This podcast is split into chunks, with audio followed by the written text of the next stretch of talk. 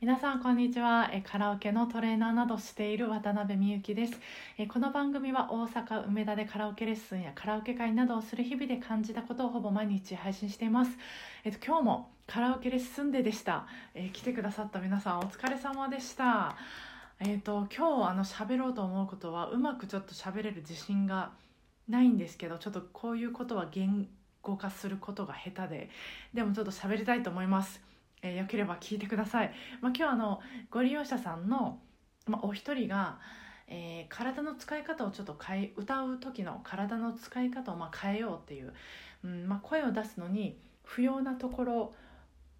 が動かないようにしよう不要な力はオフにして歌えるようにしようっていう内容のレッスンをしてたんです。でその方は特に高い音を出す時にまあ上半身に無理にこう上半身にグッと力を入れて胸の位置がぐっとこう高くなることとかあとまあ口を大きく開ける癖があったんです。まあ、なんでそんな癖があるかっていうと、まあ、出したい音がちょっと出ない。必要な、まあ、出したいところが出なくてでなんとか出そうとして、まあ、本来、えー、必要のないところが動き出す。必要のない力がを加えようとする。ということで、えまあ、口を大きく開けたりとか上半身にグッとこう力を入れたり、まあ、されてたんですよね。というとこであの、まあ、声を出すのに必要なところがちゃんと動くようになる練習もまあしてるんですけど、まあ、その不要なところをオフにするというところからのレッスンもしてたんです。なのでこう胸をま動かさないように。そしてま口をあんまり大きく開けずに歌ってもらってたんです。でそうするとかなりあの歌って歌ってて楽だっていうことを言われてました。で音程も良かったんですよね。でその歌う時に、まあ、その動き方の癖って人それぞれあると思うんです。まあそのマイクの持ち方だったりよくレッスンであるのがそのマイクの持ち方とかあと立ち方とかあとまあマイク持ってない方の手の動きとか一定のなんか形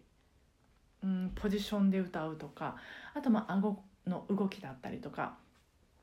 でそういうのを発見するだけでもだいぶ変わると思うんです。なのでそのまあ鏡を見ながら歌えると一番いいんですけどカラオケ店ってね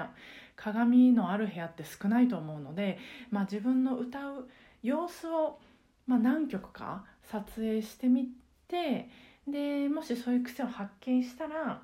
その動きをせずに歌ってみる。っていうのも、まあ、もっと自由に歌えるようになることにつながると思います。ちなみに私もあの歌いにくいフレーズはあの結構大きく口を開けたりあの顎をちょっと何て言うんですかね動かして、まあ、力んで歌ってしまう癖があるんです。なのでああ顎力んだと思ったらそこは歌えないフレーズなんだなと思って、まあ、あんまり口を開けずに、まあ、あまり口を開けなかったりあとは顎を固定したりしてあのちょっと何回か部分練習すると、まあ、割とその不要な力が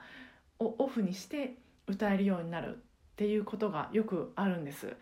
なので是非ちょっと皆さんもそういうところにちょっと注目して、えー、練習されるといいんじゃないかなと思って、えー、おしゃべりしてみました。すいません。ちょっとこういう話はなんか本当喋るのが下手で、まあ、いつも下手なんですけど、まあ、聞いてくださった皆さんありがとうございました、え週末もご機嫌なカラオケライフが過ごせますように今日もお疲れ様でした。